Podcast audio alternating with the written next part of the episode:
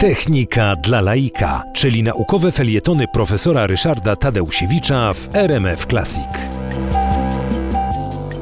Dwóch braci, Jędrzej i Jan Śniadecki, wpisali się w historię polskiej nauki bardzo mocno, każdy zresztą z nich w odrębnej dziedzinie. Jan Śniadecki był filozofem, geografem, pedagogiem, językoznawcą, ale jego sylwetki nie będę tutaj omawiał, jest ona zbyt daleko od mojej specjalności naukowej, żebym potrafił coś tutaj bardzo odkrywczego na jego temat powiedzieć. Natomiast Jędrzej Śniadecki to biolog i chemik, który bardzo przemawia mi do przekonania, dlatego że on był twórcą właściwie nowoczesnej terminologii chemicznej, jaka funkcjonowała w języku polskim. Warto wiedzieć, że Jędrzej Śniadecki, pomimo tego, że pracował głównie w Wiedniu, studiował w Padwie, ale szkołę średnią ukończył w Krakowie, mianowicie słynne Liceum Nowodworskiego.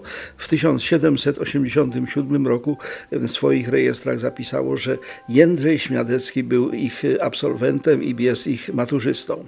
Od 1803 roku Jędrzej Śniadecki był profesorem Uniwersytetu Lwowskiego. Uniwersytetu, który wtedy był uniwersytetem pod zaborami.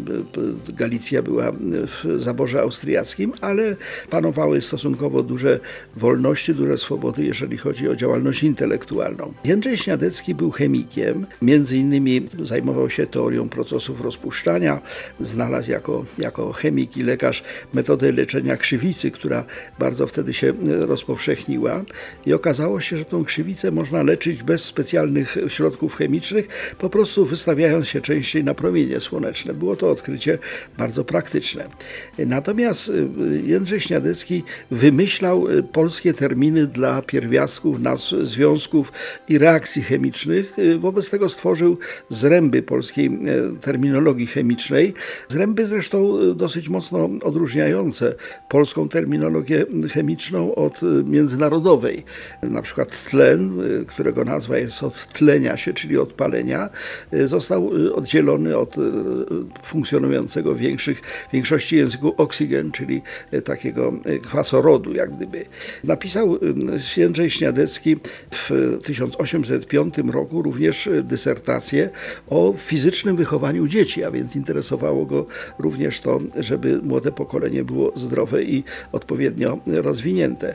I duża część jego twórczości to były listy, których rozsyłał do naukowców, a także pisywał, co ciekawe, felietony w gazetach, przy czym to była gazeta o nazwie Wiadomości Brukowe. Więc nawet, że tak powiem, Jędrzej Śniadecki sięgał bruku.